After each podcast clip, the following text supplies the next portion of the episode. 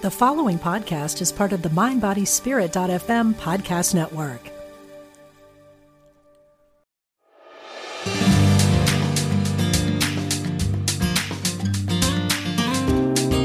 Welcome to the Women's Sanctuary, the podcast about tending the soul of women, sisterhood, and the rise of the sacred feminine. I'm your host, Arlia Hoffman. Hello, everyone. Welcome back. Um, I'm excited to have, um, well, the second of what what I would consider um, many more podcasts about eating and um, your body's wellness. You know, the the uh, being attuned to your body and eating, and and how all that impacts your life and your your soul, and what it even means to be mindful of how you eat. And joining me today is Shelley Chapman. I don't even remember how we connected with each other. It might have, might have just been one of those lovely random Instagram things. but um, she immediately caught my attention because she is a mindful nutrition coach. And I love what she says and the work she puts out. And you will have to go check out her YouTube channel because there's so much there. I wish I was that that you know had that much content on YouTube. Maybe someday.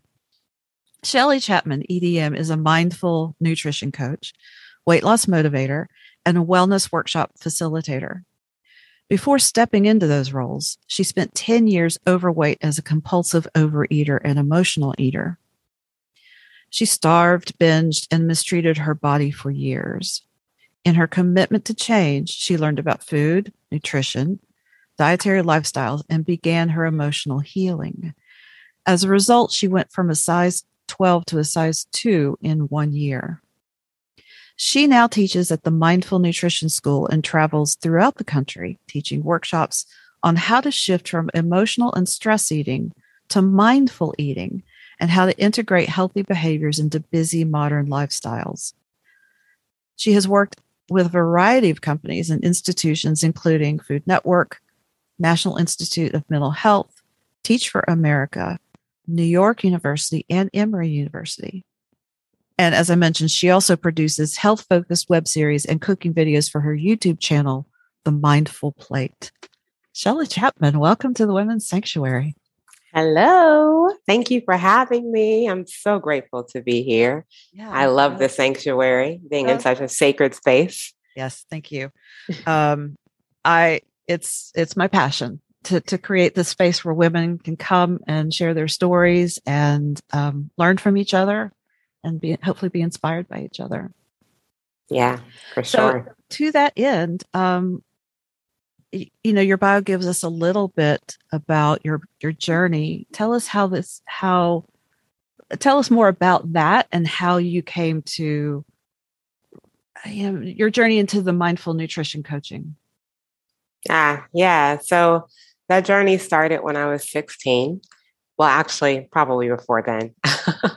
we'll say it started when I came out the womb. I, I do believe that for a lot of us, we are often imprinted with our purpose, and we oftentimes spend our life trying to find it. Um, I knew pretty early that I love food, like I loved it. And when I was 16, uh, my relationship with food changed from being something that I really loved to being something that I was battling with. I was uh, personally struggling with my parents' divorce, and I didn't know how to deal with it. Mm-hmm. I didn't have the emotional tools to understand that um, this happens at times, and sometimes people, you know, they break up, they divorce, families split, but it doesn't mean anything about you or make anything, um, you know, less about their love for you but I didn't have those tools to understand it. So because I felt so much pain around my parents' divorce, I ate it. And mm. um, it became a secret at first. Like I'd come home after school and I'd eat brown sugar Pop Tarts, um, Cheetos, the crunchy kind. uh, make us or, all hungry now. I know. Oreo cookies, those are my things. Those are the things that gave me hugs after school when I was really feeling bad. And then that evolved into a um, compulsive overeating um, uh, relationship with food, as well as an emotional eating relationship with food. And I continued that through college. And through my early adulthood in my 20s, when I was in college, I did seek help and I was in therapy and I was in a group with with young women who were suffering from eating disorders. And in that group, I was the only black woman and I was also the only woman who was dealing with compulsive overeating. So I recognized that while we shared something in common, we also didn't. Mm-hmm. And I was really curious about like what was happening with me, why was this happening, and you know, like how could I get the help help that I needed. Mm-hmm. And so um, through that, one of the things I learned in that group was to attach my emotions to what I ate to realize that I was eating out of an emotional need. And so I got really conscious about that. But again, that wasn't the end of the story for me. And so I continued through my tw- my 20s and then into my 30s. Um, I experienced another traumatic event, which was my father's death. Mm. My father passed away, and I was 32 at the time, and excuse me, 31. And I remember at that moment, I wanted to go emotionally eat. And I heard this voice in my head say, Shelley, there's no amount of food that's going to bring your father back again. Mm. And I remember in that moment, it just sunk in that the hole that I was trying to fill would never be filled by hole. And I would literally eat myself into a hole. And so I decided to stop eating my holes, H O L E S, and I decided to eat to become whole, W H O L E. And in that journey to become whole, I really got clear about um, what I had been doing with my relationship with food, how I'd been using it, and how that level of abuse was causing harm to me. And so um, I shifted and I went from emotional eating and I started mindful eating. Just started being more mindful about when I was hungry versus when I wasn't, what I really wanted. Sometimes I thought I wanted cake, but what I really wanted was to cry or I just wanted a hug.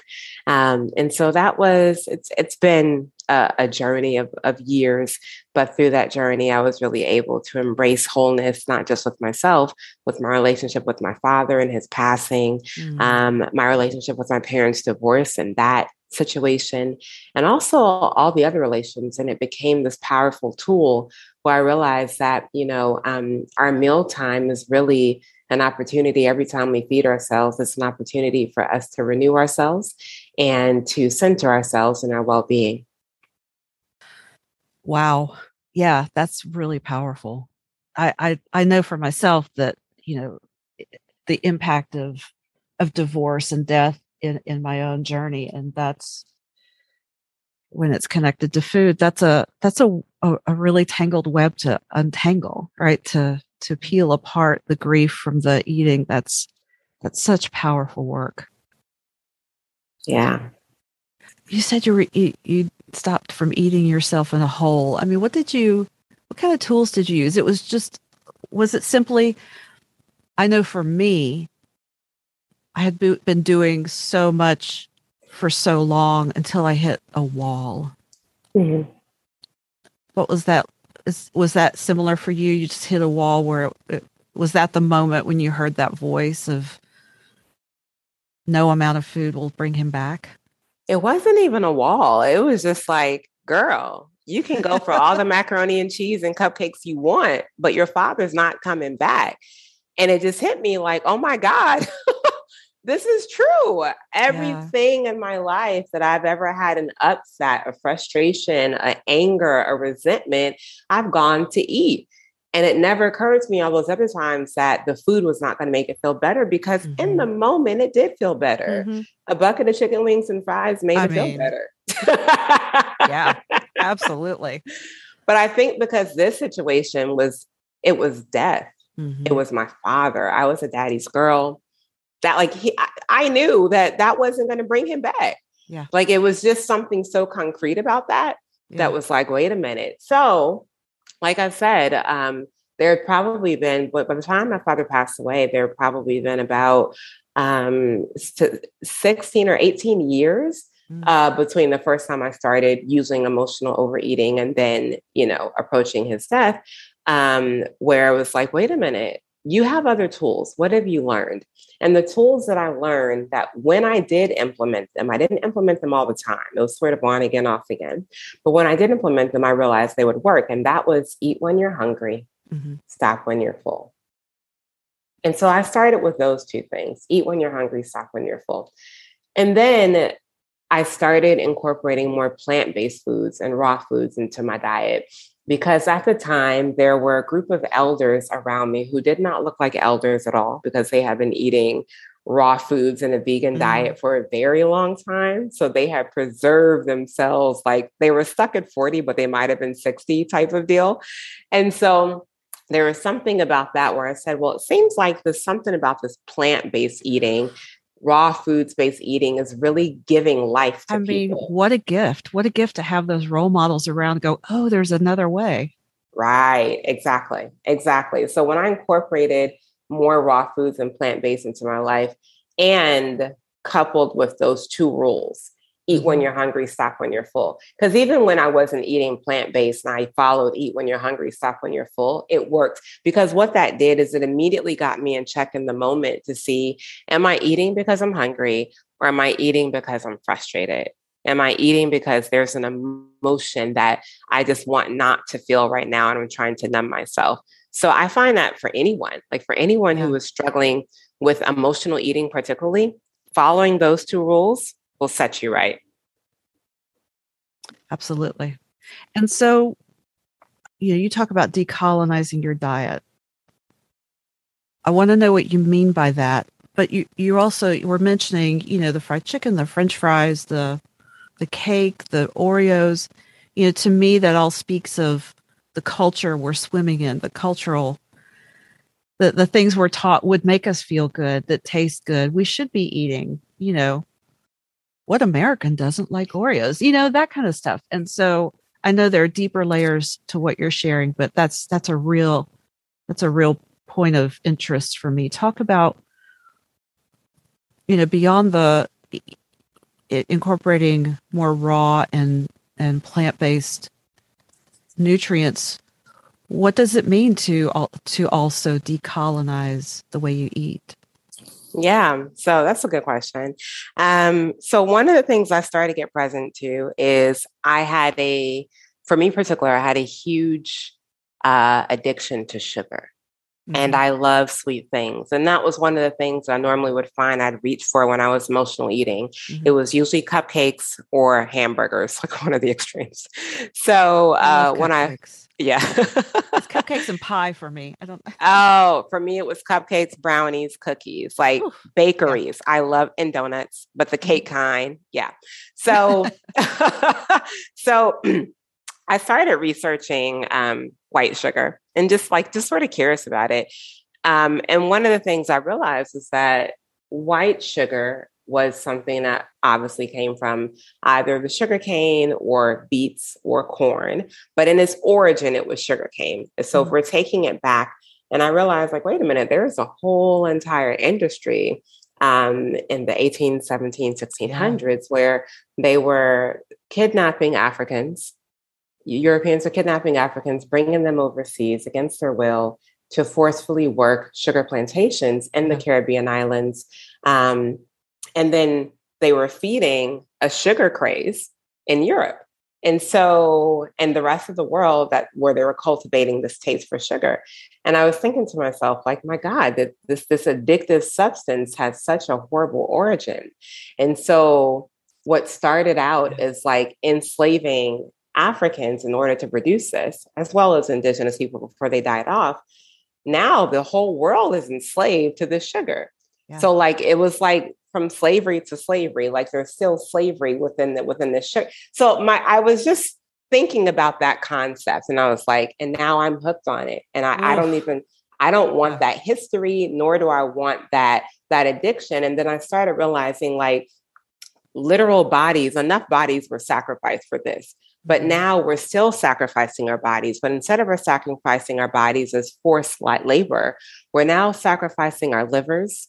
Willingly. We're sacrifice and but not knowingly always right, because right, people aren't making the connection that yep. what they're eating is is also creating diabetes is now sacrificing their brains by creating dementia yeah. sacrificing their limbs because of diabetes and so there was just so much death and destruction around this very sweet thing mm-hmm. and it wasn't so sweet after all so then when I started looking at that, I was like, what's what's going on? And I started looking at colonization as a whole and this idea of going into lands and then raping and destroying the land, removing the caretakers of the lands, i.e., mm-hmm. the original people, and then using that land to dominate as you will. So whether that's to plant a, uh, a cash crop or build up your new city for the queen of whoever, England, mm-hmm. Spain, pick one.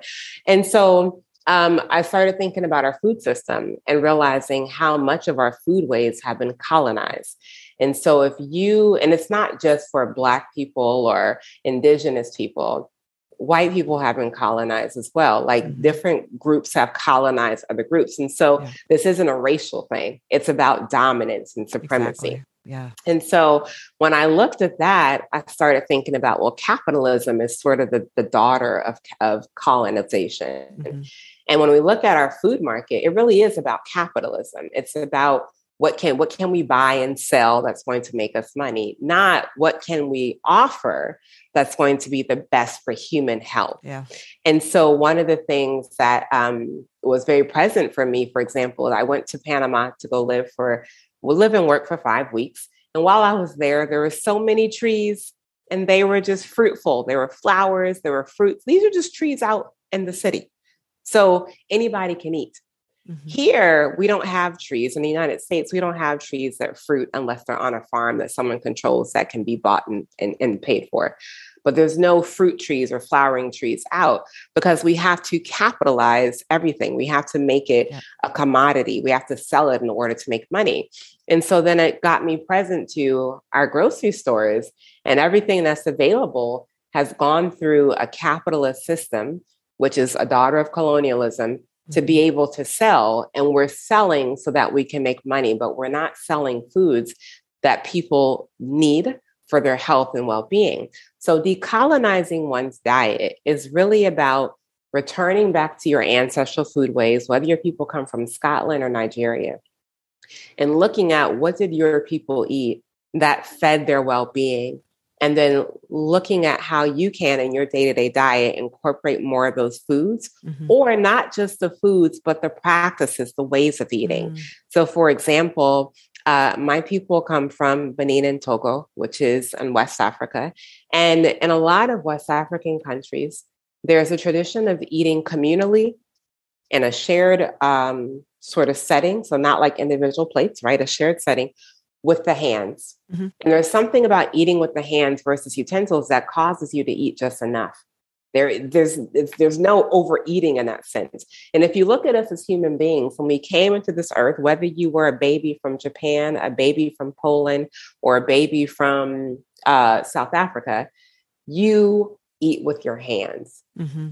That's how humans start. And your hands are literally the best utensil, the best portion control, because you're only going to take what's enough. And when you eat in community, as they do in a lot of those in a lot of those countries I just named, Japan, Poland, uh, South Africa, when you're eating in community, you're now conscious about the other person. Mm-hmm. So you're not going to take more than enough. But here in the United States, because of capitalism, which is like selling to the individual, more is the more is more. And how much can I get? Over, how much can I get? What's the value? What what? It's a five ninety nine value meal, all you can eat buffet. So you're exactly. no longer conscious and thinking that you have to feed the well being of others. And so when I started decolonizing my diet, a lot of my overeating tendencies started to fall away as well because I shifted my mindset around my relationship to food and food's relationship to me. Ooh, there's so much there, and and you know some of these things these these things you've brought up, I've thought, and there's so much I hadn't even thought of, and I think that's I I just have become more and more convinced that it's essential that we do that work to think deeply about where our food comes from, why it comes to us, and what's being presented to us, and what what would we actually choose, and what's actually you know our in our true nature yes to be and do. exactly. Mm-hmm. exactly. I just feel and like i would add Arlia i would add one one thing is that when we think about what our true nature is our true nature is not to be suffering from eating disorders or disordered eating. Mm-hmm. And I mm. define them differently. Eating disorders are like your DSM-4, anorexia, right. bulimia, etc.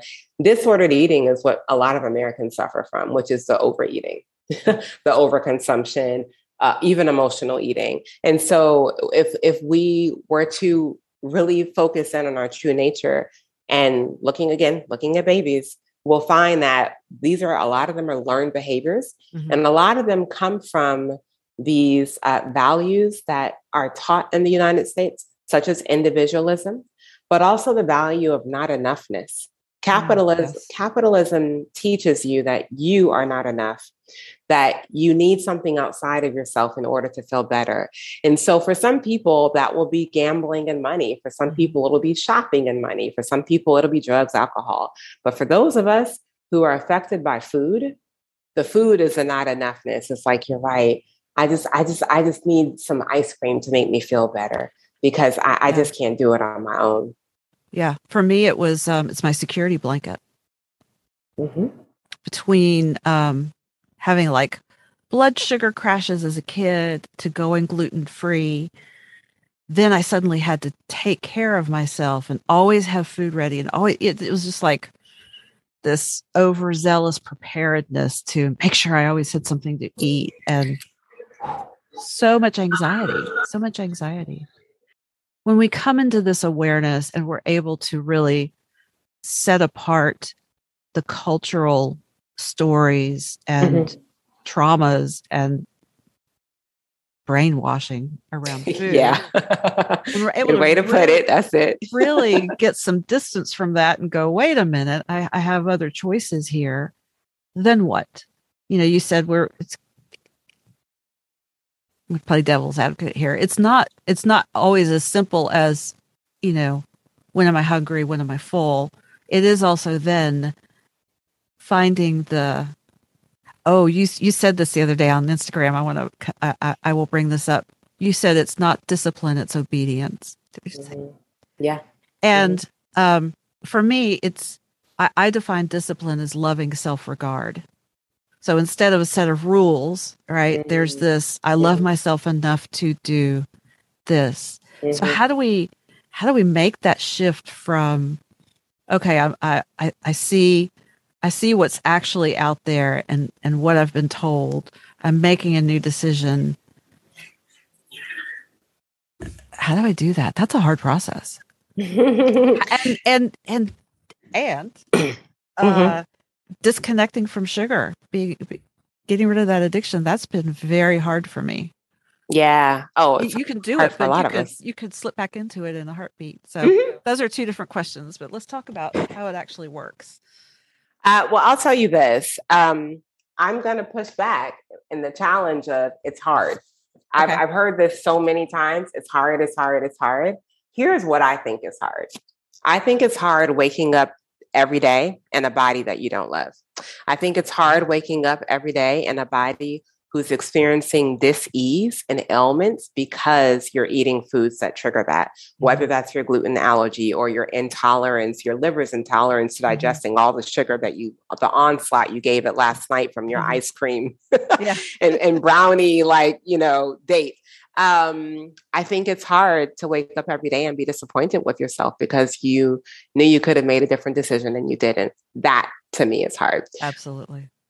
What I do understand is that the simple thing of eat when you're hungry, stop when you're full is something that you were innately given. It mm-hmm. was your divine blessing when you were born as a human your body came prepared. Now, there might be some bodies that actually don't have that mechanism. I don't know. I'm not going to assume that every human body is able the same, but I do know that as a healthy, functioning human body, that is part of the design. You get hungry, you eat, you you're you're full, you stop. You see babies, you try to give them something they don't want, they what? They push mm-hmm. it away, right? So it's natural for us. This is something that we typically it's a process that's been replaced by capitalism's lure of marketing, which is like, ooh, this looks really good. Don't you want this? Come yeah. eat me. You know, you remember Alice in Wonderland, eat me, eat me. Mm-hmm. so you're constantly being tempted. So that part is easy. It truly, truly is. The real challenge is shifting your mindset mm-hmm. and being able to stick to the plan. And this is where we talk about discipline and obedience. And so, as you mentioned, um, I mention a lot in my work that it isn't about discipline, it's about obedience. And I say this because let's be clear discipline and obedience are opposite sides of the same coin. They're both going to get you there. Personally, I found discipline. Uh, I learned about discipline mostly through my masculine teachers my mm-hmm. father, uh, other men in my life, etc. And they were very male oriented around it. And it's like discipline, go to the gym. You got to do it. It's hard. So what? Stick to it. Go through yeah. it. Cry through it. Who cares? And it's like, but it hurts. Pain, I don't no like it. Right. exactly. It's like, no, I don't think this needs to be painful at all. And so there's something about pushing past the limit, ignoring what your body says. I don't love that approach. Mm-hmm. So I say obedience because it's about obeying your body's signals. Beautiful. What did your body tell you? Your body said it was full. Okay, we're going to stop eating. Your body said it was hungry. Okay, we're going to eat. And then your other question was, well, how do you know then what to eat? And this goes back to obedience. You can choose whatever. As long as you're following eat when you're hungry, stop when you're full, you can eat whatever you want to eat. And people often think that when you go on to this wellness journey or you're shifting your eating habits that you now have to eat a certain way. Mm-hmm. That's not true. You could, if you want to eat at McDonald's when you're hungry and stop when you're full, I personally don't recommend it. But if that's what you want to do, that's your business. However, here's what I ask you to do, and you got to be honest. When you eat it, what does your body tell you? How does your how does it make your body full?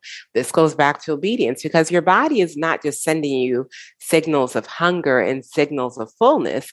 It's sending you signals of this isn't digesting so well. Mm-hmm. this is actually making me itch. This is giving me a headache. This is making me bloated. This makes me want to go take a nap right? I got the itis. So you have to listen be obedient constantly. Through that obedience you will learn what foods are for you and what foods are not for you. And so for me, that's what led me to a plant based lifestyle. Mm-hmm. And I'm plant based, not vegan. There's a difference. Vegan is generally like you don't eat animals nor their products, nor do you wear their products. And it's very much about the morality mm-hmm. of eating animals. I don't have morality attached to food because I recognize that there are indigenous cultures who hunt for their tribe to feed, they're not scorching the earth. No, they're, they're, they're in integrity. hello, their integrity with nature. It's an yep. understanding. I'm good with them. Yep. But for those who are just getting hamburgers from the cattle ranchers in, you know, the west of the United States who are just killing cows for the sake of it, that that's yeah. not cool for me, right? So this is not about morality for me. But I do know that when I when I've eaten beef, my body hasn't it hasn't landed so well ever. It really never landed well with my body but it was something because culturally i grew up in the united states. You have what? Three square meals. There's meat at every meal. So there was uh, bacon for breakfast. There was turkey sandwich for lunch. There was spaghetti with meatballs for dinner. It was just part of it. Yep. But my body never loved it. So when i got obedient when i got obedient and i got present that's when it became clear to me what my dietary lifestyle should be. And I know that it's not just for me. I teach this at the Mindful School for Nutrition. Excuse me, the Mindful Nutrition School. I say it all the ways. um, um, and this is what I name. I know, right? It's a flexible name, as long as mindful nutrition and school are in there. Um, but this is what my students learn, and my students are generally folks who struggle with emotional eating, who are also struggling with their weight. And they're coming because it's like they've tried everything. They've tried mm-hmm. the Weight Watchers, they've even tried Noom. But what they found was what was missing was one that sort of mindset sh- shift mm-hmm. and that accountability piece of like, why am I eating the way that I do? And then how do I shift? And then how do I how do I trust that the decisions I'm making are right? Because if you have spent a lifetime mistrusting your body or being mm-hmm. mad at it, for whatever reasons, either how it looks or how it doesn't digest food or the allergies that it has, then when it comes time to partner with your body, and it really is a partnership, yes. in order to get this dietary thing down, it has to be a partnership between you and your cells because your cells are what makes yourself. And if your cells are not happy, yourself will never be. And so getting in tandem with them and making sure that they're well fed and that they're hydrated and oxygenized and get all the nutrients they need is going to require you to listen to them versus listening to the marketing, the capitalism, the colonialism, and all the other stuff. All those other isms.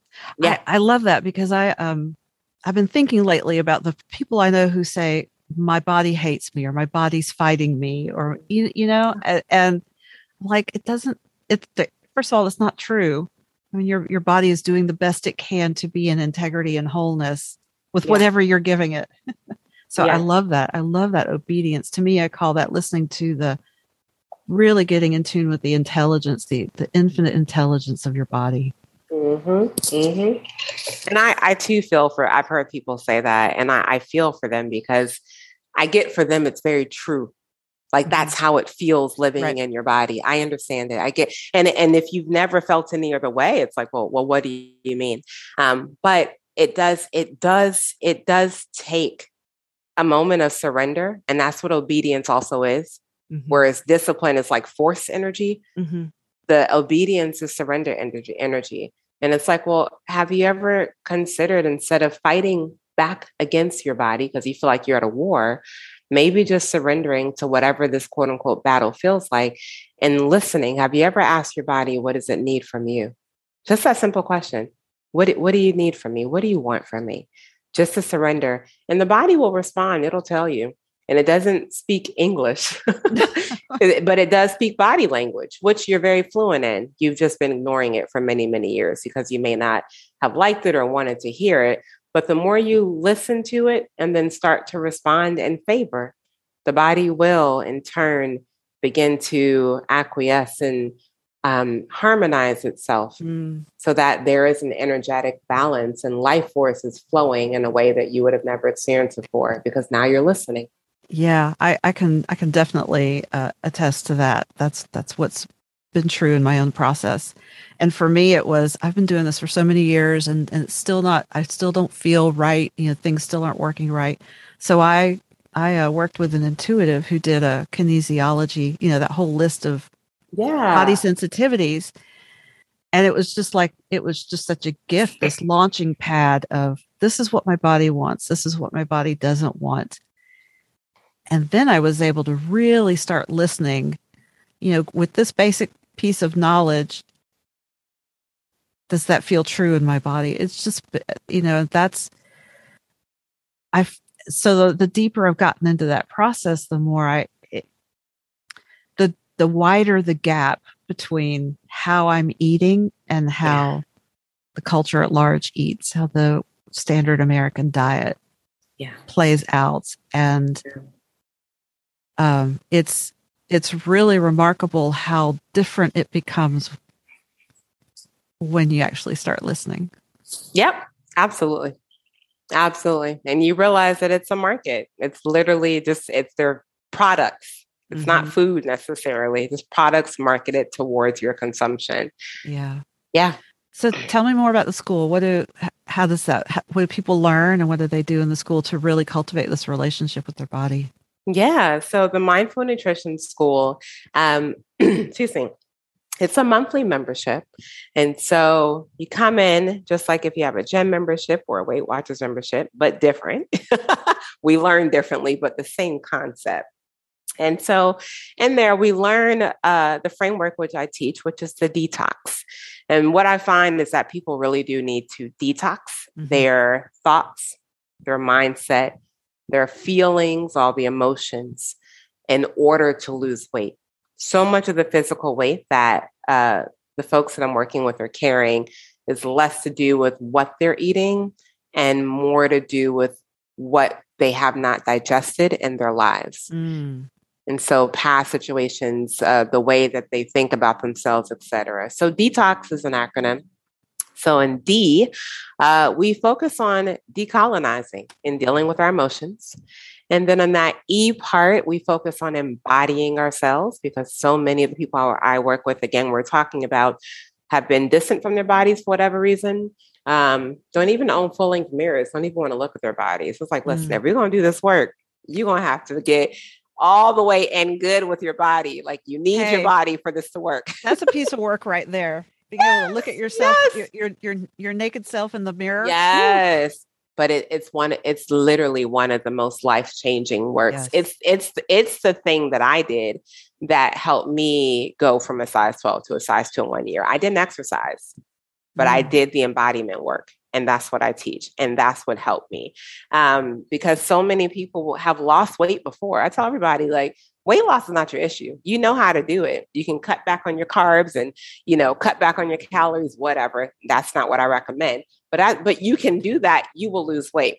But what happens is the whole time while you're losing weight you're hating yourself while you're doing it. So when Mhm. you finally get down to the number sure you lost pounds but you didn't lose any weight Mhm. and so because you didn't lose true weight you end up gaining it back again because the person who you were losing the weight you never cultivated the type of woman who would appreciate the efforts Yeah. that she put in when she got there yeah, you're still the old person. You haven't Exactly. changed. you haven't really changed, just lost pounds, not weight.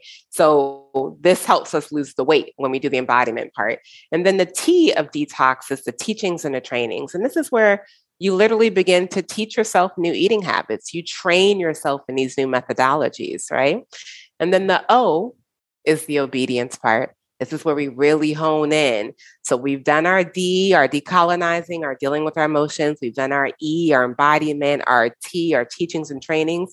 Now the O is where we get to be obedient with all of this because we still, you know, just because we're working through the acronym doesn't mean we drop off each one. We're just building on them as we mm-hmm. go along. And then the X is transformation, is change. And ultimately, once you do the D, the E, the T, the O, you're going to transform, you're going to change. And so that's what the School for Mindful Nutrition teaches. And um, we also, of course, like offer a community where if you have questions, if you need to work through real time some of the stuff that's going on, you know, we come together and we have weekly weigh ins, which you know, if you're at the traditional weight loss program, the weekly weigh in is getting on the scale. Okay, did the number go down? We don't need all the pressure because what's going to happen is your numbers are going to go down, but your numbers are only a reflection of you reducing the weight in your mind and Mhm. reducing the weight in your heart. Beautiful. And let's talk about your YouTube channel. There's so much there. Yes. So the mindful plate, I started the mindful plate because one of the things you mentioned earlier, which was about the sugar, right? Um, and just talking about like how that's been that's a real challenge. What I found so helpful for me was substitutes. Mhm. Again, I'm not about not having anything sweet at all. I'm just not about white sugar. White sugar, get it out. Yeah. I don't want it. Yeah, I'm now a fan of maple syrup and honey. Yes, maple syrup, honey, maple sugar for baking because sometimes with the baking you need that that powdered, not the liquid. Um, coconut sugar. Yep. So when I started the YouTube channel, the Mindful Plate, it was because I wanted to offer substitutes for people. It's like, listen, you may not want to go through the entire transformation program with the detox. You might just want to get in your kitchen and start saying, how can I swap out eggs? How can I Mhm. swap out beef? How can I swap out sugar? So on my channel, I have a host of recipes to swap out. And I've actually, for those folks who's like, girl, I don't have time to watch a bunch of videos. Is there a cookbook? There is. So I took all of the recipes that are on that channel and I put them into a downloadable cookbook that you can get. Go ahead. Keep going. no worries. I'm, I'm And then- over here trying to watch one of the trying to watch the videos. video. I was like, that just sounds like one of my videos. and then it's just So so, it's just an opportunity to put into practice into your kitchen and then also to show you how to make practical everyday meals like what do you have in your pantry? What can you make? And then in addition to that i do offer some videos that aren't food focused but are more eating habit focused.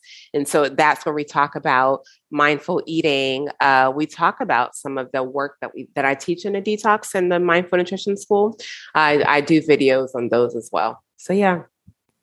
I, I love your work. This is fantastic because I feel Thank like you. It it combines the emotional and the mental work with the physical and and then getting everything in alignment so that you are so in tune with your body that and then obedient to it that hopefully that transformation is in the end very easy Absolutely. And I, I when you talk about alignment, I definitely uh, want to harp on that because um, I'll, I'll send a before picture so you can see what I look like Mm. before. But no one ever believes my age, and I'm very proud. I'm 41 years young. And at this age, what I find most powerful is that when I look at the habits that I've cultivated through following a detox and being obedient, it's allowed me to preserve mm-hmm. myself in this way. Mm-hmm. And this is something that I think is really important because, again, it's not about looking a certain way as much as it is about, I think, as you as you pick up years in life, mm-hmm. people think that the old the more years you have, that that means that you're now going to break down you're going to lose your functionality like you're going to get weak. And i, I i'm a living testament that no no no no no no. Me too. That was the story i wanted to break real fast was because yeah. i saw i saw things beginning to happen to my body and i was like no i don't buy this story there's got to be this story does not have to be real i can Mm-mm. shift this exactly Exactly. And I think like not only that, but one of the things in the in the Western culture, there's there's less respect or less reverence for elders. They often want to lock them up into a retirement home or, you know, a home for the old folks, whatever. They don't want to hire them anymore. As if like, why would you not want to hire all this experience and brilliance? But whatever, I digress. And so all that being said is that um, this lifestyle of being able, because this isn't, I'm teaching weight loss and eating habits, but this isn't a skill that you just use there. Once you have the skill, you can mm-hmm. use it for anything because your body is constantly guiding you and giving you wisdom and knowledge for any part of your journey. And so once you have it, you can use it for everything. But I just, I just want you to know, and when I say you, I'm talking to the listener. I want you to know that you know, no matter how many years you've acquired on this earth, you the the idea that you become decrepit and like lose part of your ability to function is a is a narrative. And it's a narrative that is well justified by a medical industry that wants to serve you pills and medicines to keep you alive. But i can t- i can attest to you as someone who doesn't take medicine at all i can attest to you that um, your alignment with your mind and your heart and your body by being obedient, listening in, and taking a pause when you need to, going to bed early if you need to. Those are the things that preserve you. Absolutely. You were kind of gesturing over your head as you were talking. And I was thinking that's that's one of the, the first things I found when I gave up sugar was I could think. It's like I woke up. My brain worked better. And yes. I could think clearly. And I know if I've had sugar because that or or potatoes or eggs as that mm-hmm. kind of cloud comes back down over my brain. Yep. So and, and those are just the things that I I don't eat. But um when you get in that alignment, mm-hmm. it's it's like you gain superpowers. Absolutely. You know? Yes. And I'm and, so glad you said that. because it's where we all have them. Mm-hmm. But most everybody has they've been du- dulled and yes by by the diets. by the diets and the culture. And yep. suddenly when when all that's gone you're like ooh i i, I feel like a, i do feel like like supernatural powers now mm-hmm. because the metabolism is different the brain is different.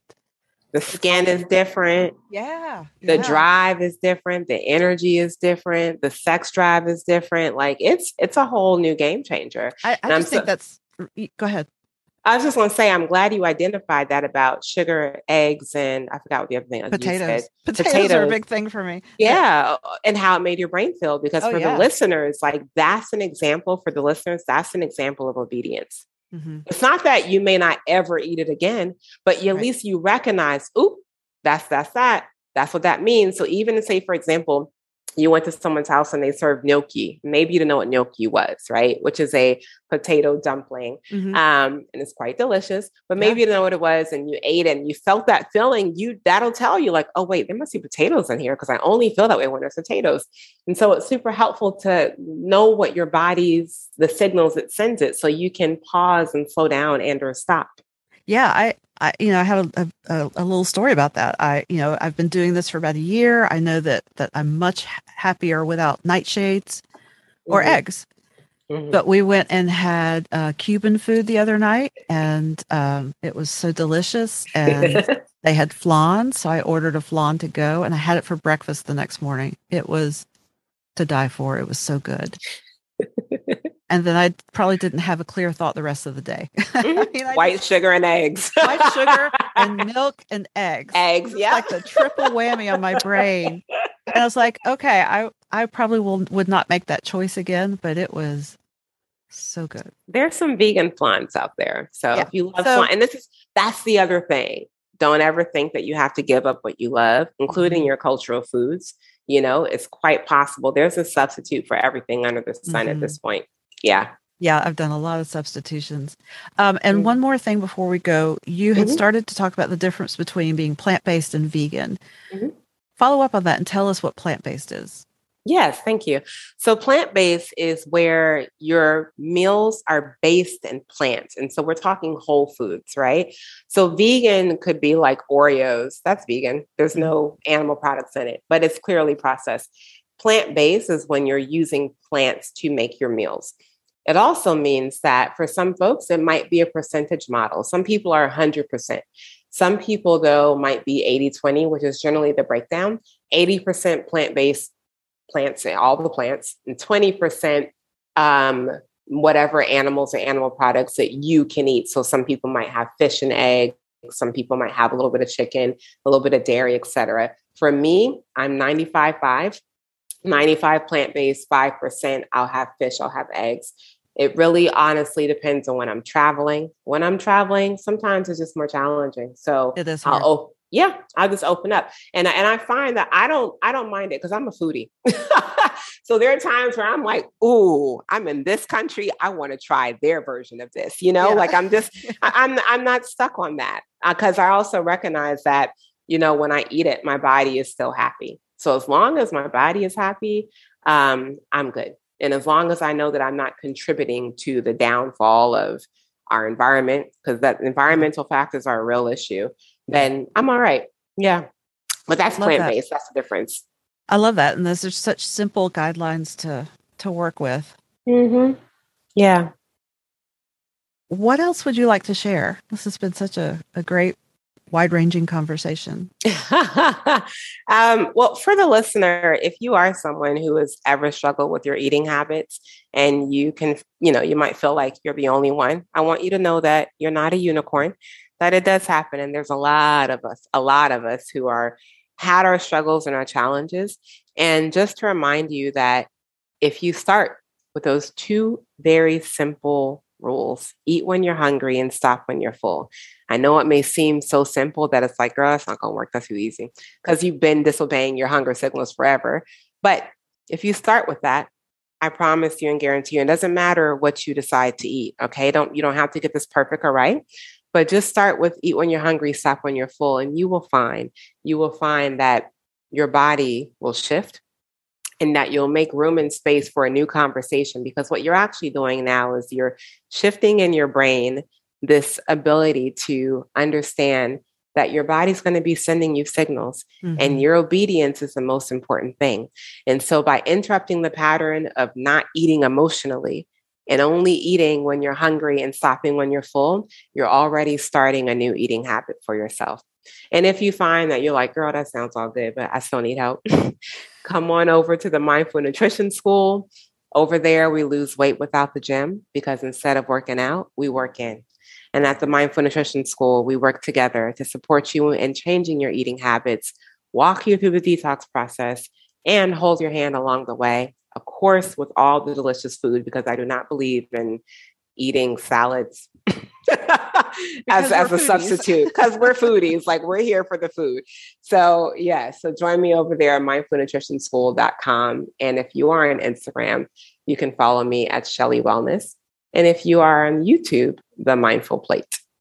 Perfect. Perfect. Well Shelley thank you so much for coming and sharing all your wisdom and you know helping us really broaden our perspective on what it means to eat healthy and shift our mindsets around eating and um i mean that's just all so important and mm-hmm. hopefully hopefully it's it's inspiring to others and and hopefully those who really want that support will come find you.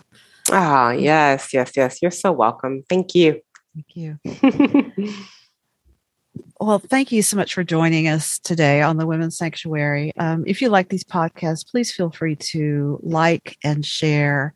That helps. It's not really about me. It's about, you know, guests like Shelley who who have so much valuable work in the world, um, bringing it with their their passion and their knowledge. Um, you know, it's about expanding their work and their reach, and you share it with people who who you think may enjoy it. Um, so, for my guest Shelley Chapman, I am Arlia Hoffman, and this has been the Women's Sanctuary. Thanks for joining us.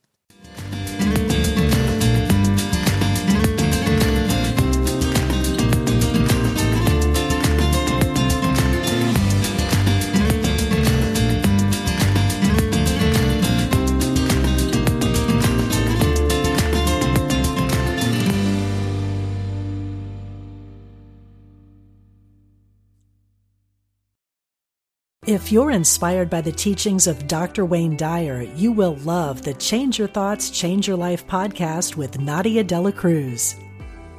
You are a spiritual being having a human experience.